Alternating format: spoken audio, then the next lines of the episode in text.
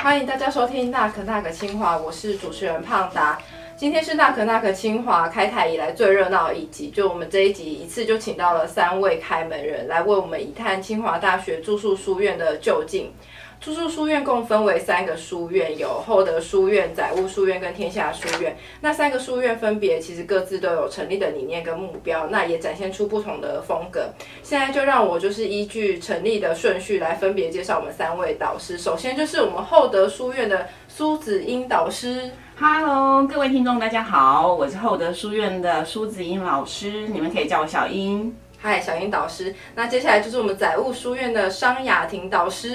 大家好，呃，叫我桑雅就好了。好，那接下来就是天下书院的林佩琪导师。嗨，大家好，我是佩琪。刚才有说就是依照书院成立顺序嘛，大家也可以知道我是最年轻的。嗨，我是佩琪。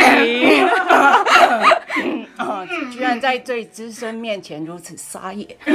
就我们观众现在一开场就可以知道我们今天是有多热闹。不知道听众有没有听过书院这个名词，就是有别于大家一般熟悉大学教育里面可能是有什么系什么系，然后大家会专注在某一科系的知识，后来又就是发展出了跨领域啊多专长，就是以清华大学为例，我们有这这些跨领域多专长的课程，然后来解决大家在知识上的偏食。但是书院呢是另外一个探索教育的本质的场域，是一个培育出完整人格，然后结合知识与社会实践的大学生为目标的地方。是清华大学其实很早，就是它在二零零八年起，其实清华大学就开始建立起书院。大家大家可以听听呃各个导师怎么讨论书院这个地方。那呃它其实是比清华大学的各个呃各各个院的院学士班还要早的。那成为人这个概念其实就是我在那个书院的网站上看到，是作为书院的一个基本价值。那其实我们今天就要请三位导师来跟我们谈谈看，在各自的书院里面是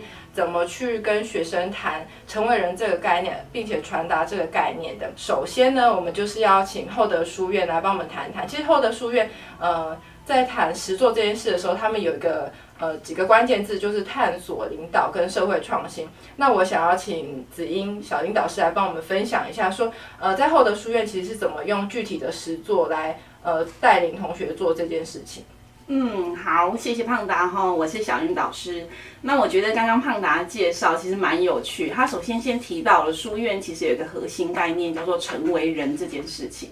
那我觉得成为人呢，其实就是它凸显一件事情，人不是只是一个单一的个体哈，你会发现除了你之外，其实你跟其他人是有关系的。那其实书院就是去创造这一种试图让学生跳脱舒适圈的场域，让人跟人可以互相连接。那你到了大学的时候啊，不是只有你的脑长大而已，你的心理也要长大啊，而且你的能力也要跟着长大。那关于社会适应力这件事情，那我们三个书院各自都依据各自的呃想要推展给学生的宗旨目标，开出一些可以训练各位的就各位学生的一些呃工作坊啊，或是专题之类的，然后让你成为新世代的人物。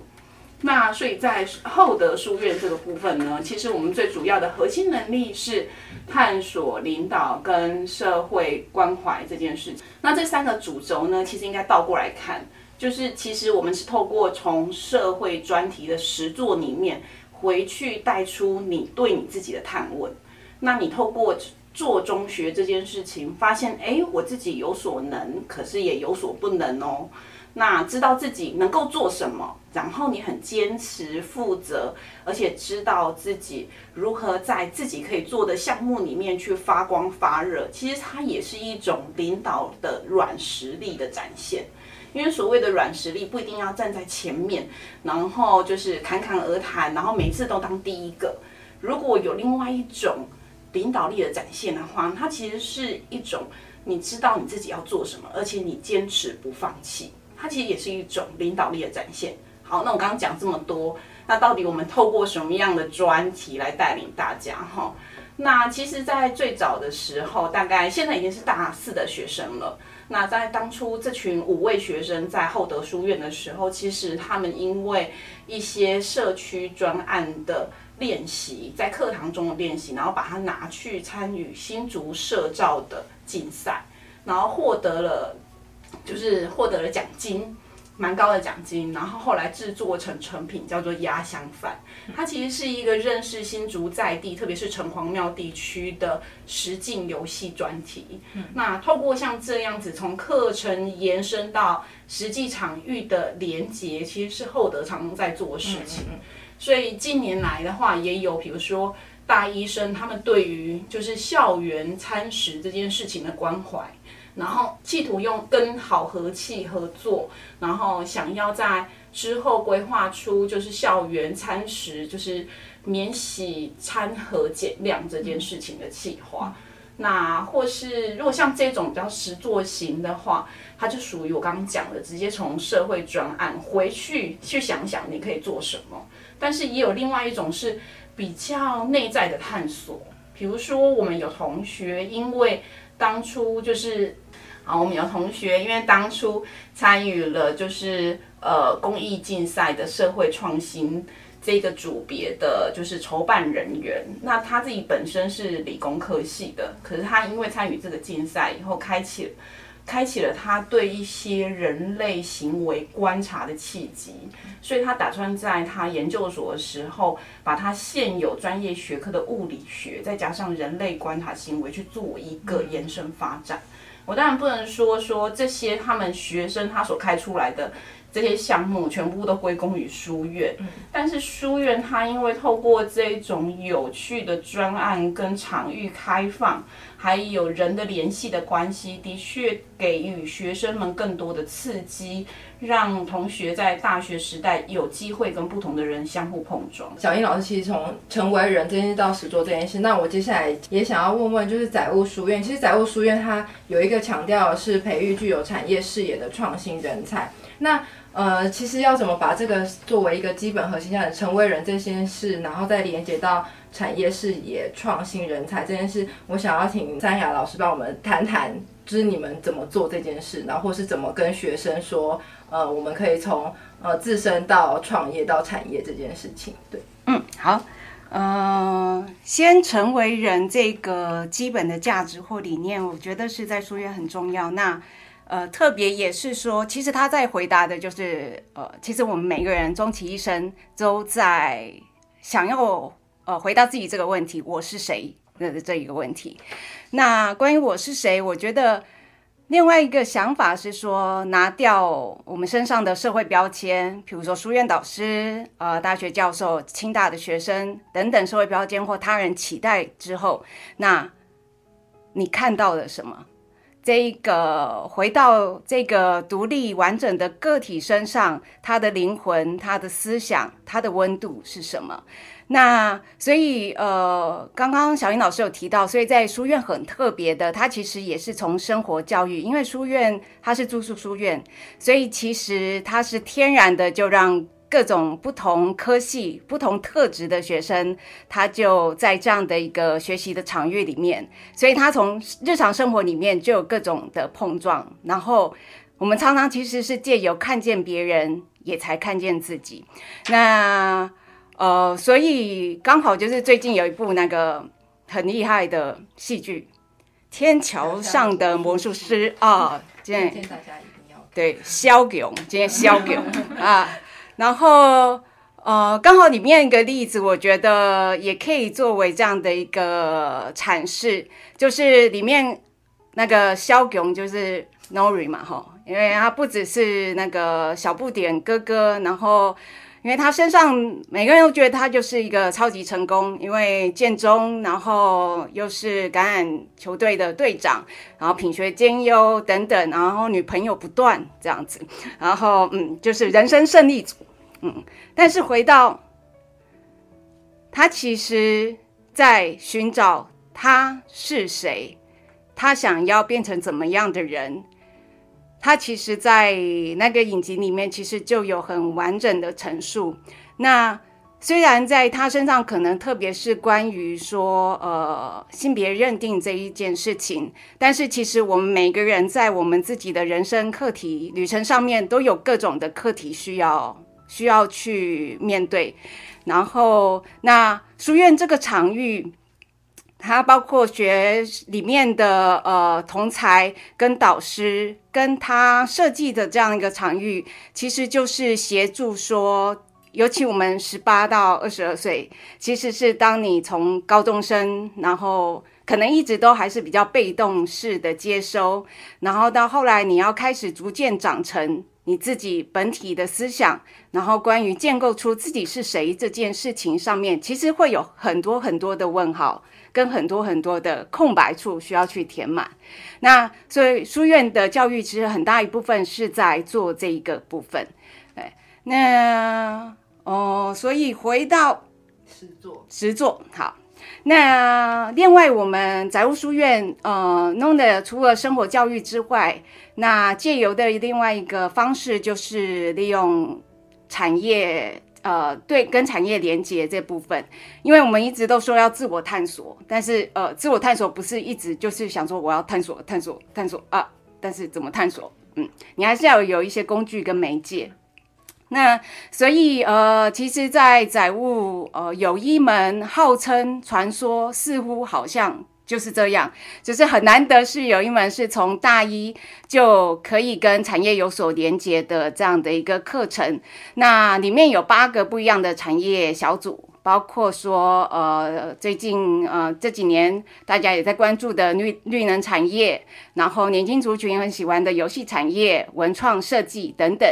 然后所以学生可以经由他的兴趣，那呃加入他有兴趣的小组。那这个产业小组它基本上当然就是从你大一你就可以借由了解这个产业或实际上社会上面的操作，以及我们特别说是产业创新嘛，那在这个产业它面临到的问题，以及哪些创新个案为什么它会想到用这些方式去解决，然后那些精神跟方式都是我觉得呃，学生他会回馈到其实是在他自己人生，或者是说在他自己选择他的专业发展的方向里面，都是一个很好的参考的依据。所以他在这个课程里面当然就会到实际上呃产业的场域会有呃一些参访，然后也会跟产业人士就会有所接触，他也会做需要做职人访谈这样的一个事情。那所以像游戏产业的话，他们就有去呃雷亚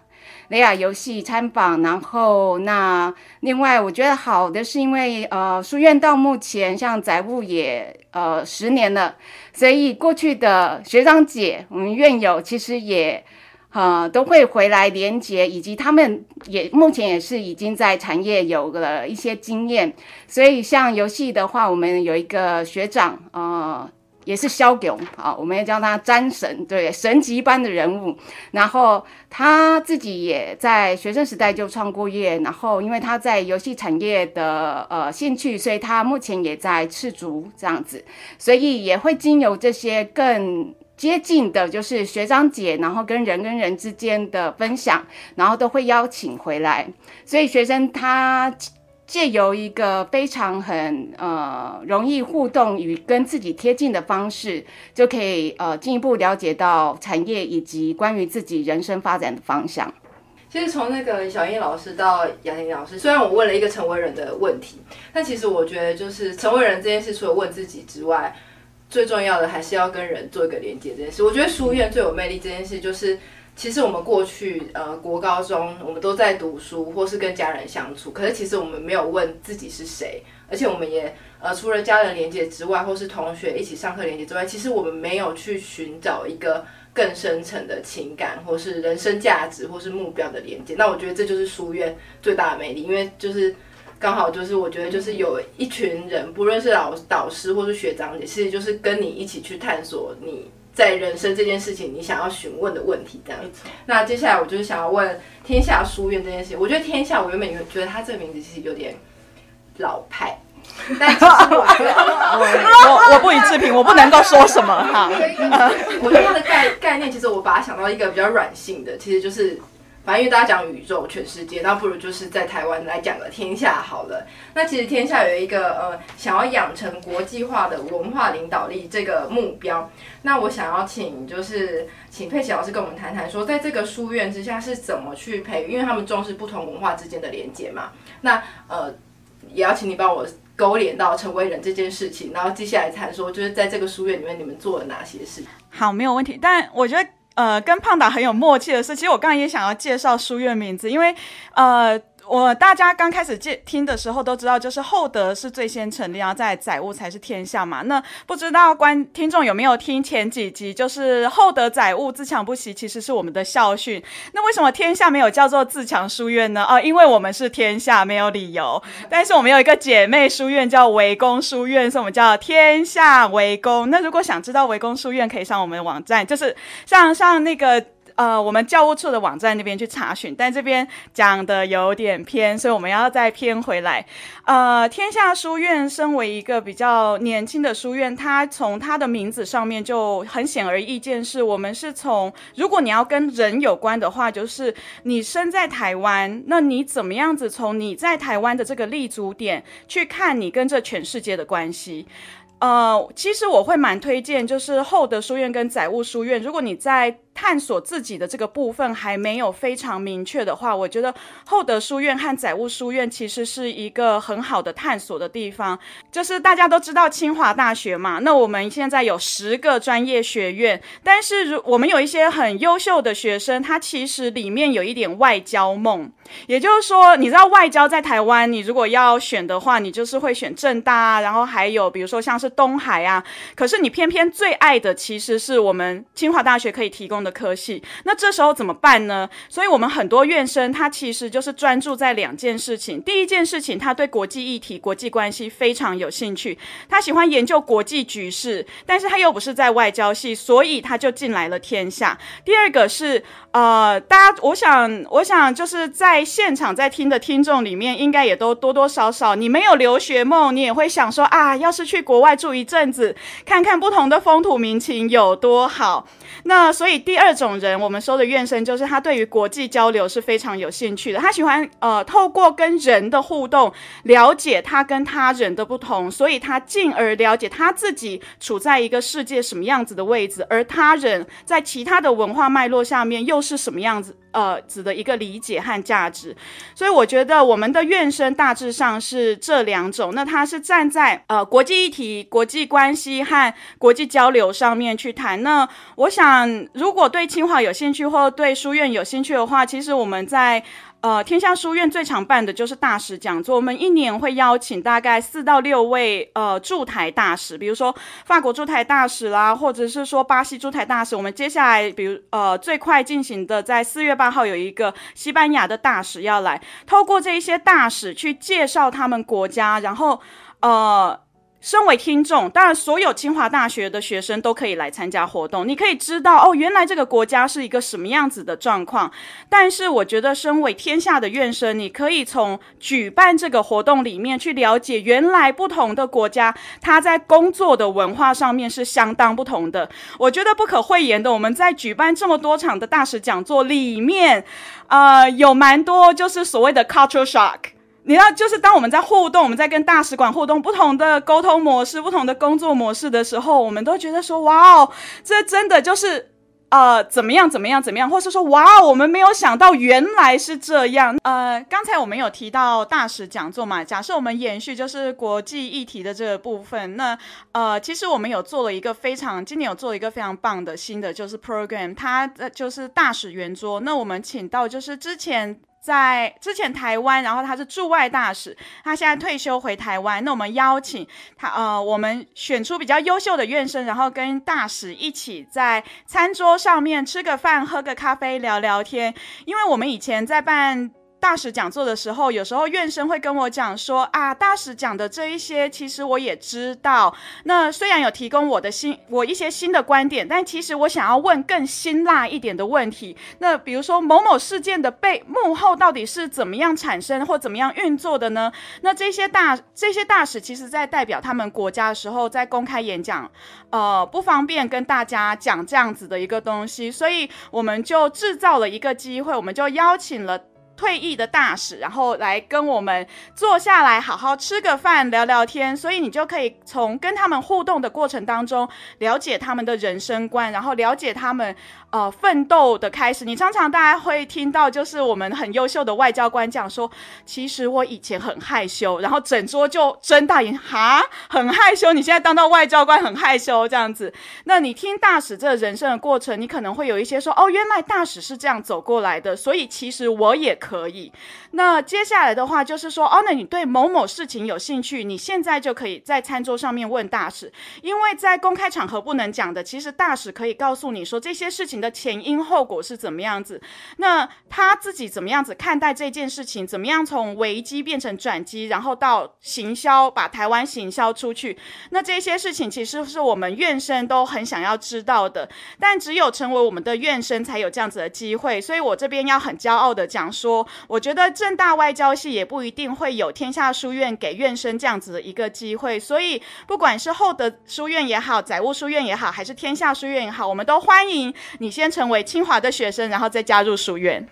所以现在是个人申请的时间，请大家那个务必把你的志愿填多一点，都填清华大学，这样你就是未来也有机会成为书院的学生。那其实我们就是进一步要来呃跟大家先工商一一下时间，就是呃书院它在它是要另外申请，那它第一阶段申请的时间是个人申请结束，就是每年的四月到六月。那第二阶段就是指考的时候，就是指考结束的八月。书院的网站上面有它报名系统，那呃，关于报名的网页呢，我们就是即刻，我现在就看到小英老师，就是可以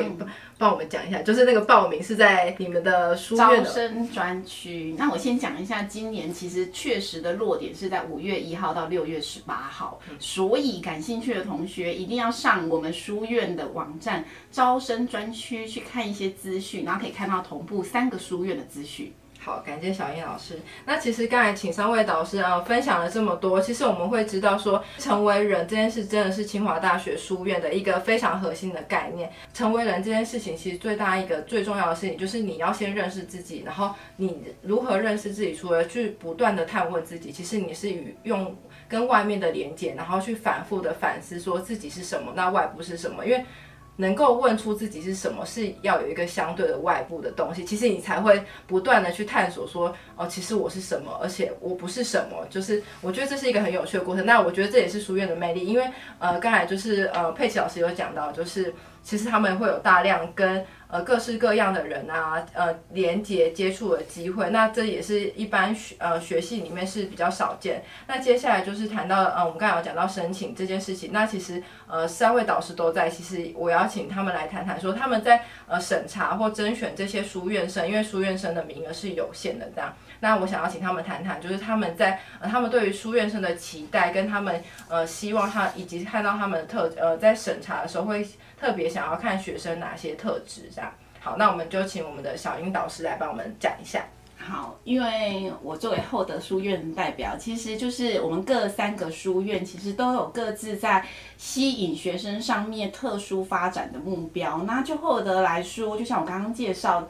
其实我们对于社会关怀是我们着重的重点。那什么叫社会关怀呢？比如说你可能对社区的营造，就是社区想要做一些小活动感兴趣，或是一些就是跟高龄者互动，你不知道从何做起，或是你可能对于台湾这块土地感兴趣，可能在海洋近滩，或是整个就是台湾岛屿的山林或是永续这部分你感兴趣的话，其实都是属于厚德关怀的项目哈。那其实像这个入手点的话，其实诶，简单来说就是从你最小生活周遭你所感兴趣的中的事件往外扩展，所以它最刚开始的核心其实是你必须要具有好奇心跟探问的能力。我刚刚讲了这么多专案，这些可以去往外发展。如果你会听完后，你觉得很惶恐，天哪，我什么都不会，而且我才从高中，刚上来大学，我真的什么都还搞不清楚，我也没有那么厉害，做过什么专案，没有关系。其实最重要的是你对这件事情感兴趣，你对你在地的连结，其实你是关怀的，你有这个起心动念，甚至你有这个动能，在你的申请的书面文章里面，你表现出来你这样子的好奇心。心跟探问，其实如果我们看到的话，那你就是我们厚德书院想要招收的人才哦。好哦，谢谢小林老师。那呃，接下来其实我们要请我们的三亚老师来帮我们谈谈，那在载物书院里面会特别看重学生哪些特质呢？嗯，好。呃，载物书院的话，当然刚刚讲到说人这件事情是书院非常重要的。关于人，呃，如果回应到申请的文件里面，嗯，应该我们会期待看到的是一种呃反思性。其实也像小云老师刚刚讲的，这反思性其实。呃，不用说哦，你对某个产业有什么样的观察、远大梦想，不用那样子，而是说从你生活、日常生活的一些小事，你对人的观察也好，因为其实我们讲说产业创新或干嘛，其实从上个世代我们说的科技始终来自于人性，然后到现在我们讲 A I 还是一直在强调应该以人为本这件事情，然后所以。呃，不管创新创业，还是都跳脱不了，你要从人出发。所以，呃，那个反思跟观察、关怀，我觉得那个都是共通，而且是最根本的东西。那再来的话，在载物这边，可能就会进一步会期待是看到，因为既然我们说创新创业。创业其实呃，大家不用想的那么那么那个，来载物也不是要培养你成为呃，就是要创业，而是说我们期待的是那个创业家的精神。那所谓创业家的精神，回来是说你想要让东西变得更好。那除了观察，想要把它变得更好，重点就是后面你需要实际上动手去做，去让它实实践看看。所以载物这边很强调你问题解决或动手做的这样的一个一个一个一个动能，对，所以在你的申请文件里面如果有展现这样的东西，我们也非常的就是会很期待能够呃让加入载物书院。那在工商的部分，我补充一个小东西，小秘诀就是。呃，因为在我们的那个报名系统、申请系统是用你的准考证号码登录的。那但是呃，如果你没有考学测或不是指考的，你就没有嘛。所以呢，如果你是经由其他特殊管道，譬如说特殊选材这样的管道进来的，你的申请方式就不是用登录那个系统，而是说我们一样在网站上面有提供一个呃 Word 文件档，跟你要把那个文件档填好之后。特别在 email 给我们，对，所以这是会比较跟一般一般管道进来的学生比较不一样的这样子，然后所以这是补充一下。其实刚才从那个小林导师跟那个桑雅老师，其实我会觉得很有趣的一点就是从成为人到，其实不管是专案，其实大家听到专案会觉得好像很困难，或是你要提一个案子去申请，其实你就是问一个问题，就是你所好奇的问题，然后你或是你想要，比如说产业这件事情，其实产业已经不像过去就是你就是要赚钱，其实现在很多产业都在解决一个问题，就是以问解决问题为导向一个创业，就是我可能要解决一个什么能源的问题啊，一个在地的问题。问题啊，或一个就算是一个环保的问题等等，都是一个你可以创业的 idea， 或是你的专案可以写的。你其实就是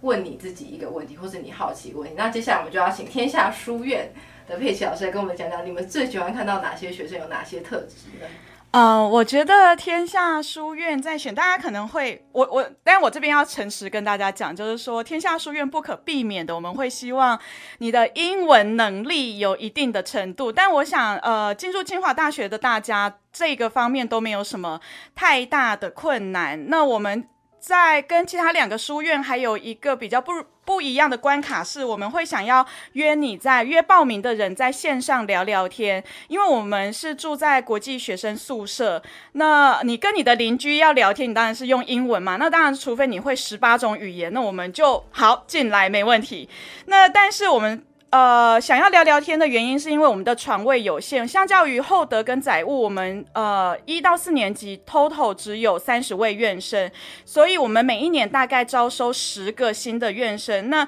这一次的话，我建议大家还是是先上住宿书院的官方网站看，然后天下书院会告诉你说，呃，你除了回答完问题之外呢，六月二十六号我们会安排线上，我们跟你聊聊天，不是面试，大家不要太紧张，但是对，的确会跟你能不能进书院有。有关这样子。那回到就是说我们想要收什么样子的人，我觉得三个书院都一样，就是说呃我们希望我们的学生，或者说不只是书院的院生，而是我们对于呃新一代年轻人的期望，就是你要有梦，你要有好奇，你要有梦。但是虽然有梦最美，你知道我要岔题，我最近拿到了一个文青商品，他写说有梦最美，所以就继续睡吧。不是，请你醒来， 有, 有梦最美，你要逐梦踏实。我觉得三个书院包括天下书院真的很看重，就是说当你有一个好奇，你有一个梦想，你要怎么样子开始把这个答案，或者是说把你的梦想给构筑成功。我觉得三个书院看重学生的能动性，那这个能动性可以让你进来书院和享用书院里面的资源，去构筑你自己的梦。所以我觉得天下也是一样，也就是说当你有一个好奇，你有一个梦，这个梦还有这个好奇是跟国际或者是国际交流、国际议题相关的，然后你想要完成它，你想要透过呃住宿书院的一些资源，然后还有一些导师的指引，和你找到一群同好一起去完成这些东西，呃，那你就把你的计划写，对天下书院来讲，这边有需要写一个计划，就是非常简单叙述，如果你进来你想要做什么。所以有梦想，有能动性，我觉得很重要。我觉得其实透过三位导师其实在谈的就是实作，也有谈到一个就是实作这件事。其实大家就觉得有梦，对，有梦，其实大家都还蛮会做梦，但是实作这件事，有的人就会在实作这件事停下脚步。但是其实我觉得书院其实有一个很棒的地方，就是你有导师，还有你的一群跟你一样有梦的朋友，大家就是一步一步来，就是你会发现说任何的可能性，可能实作的方式都会可能，大家就是要去尝试。那节目的尾声了，就是很感谢三位导师今天的呃来到我们 podcast 节目。那有关于书院或是大家对于住宿书院有兴趣的人，我们都会在呃节目资讯栏把连结放在里面，大家都可以呃点击进去，然后看到更多有关于书院的讯息。那今天感谢三位导师，也感谢各位听众的收听。那可那个清华，我们下次见喽，拜拜，拜拜。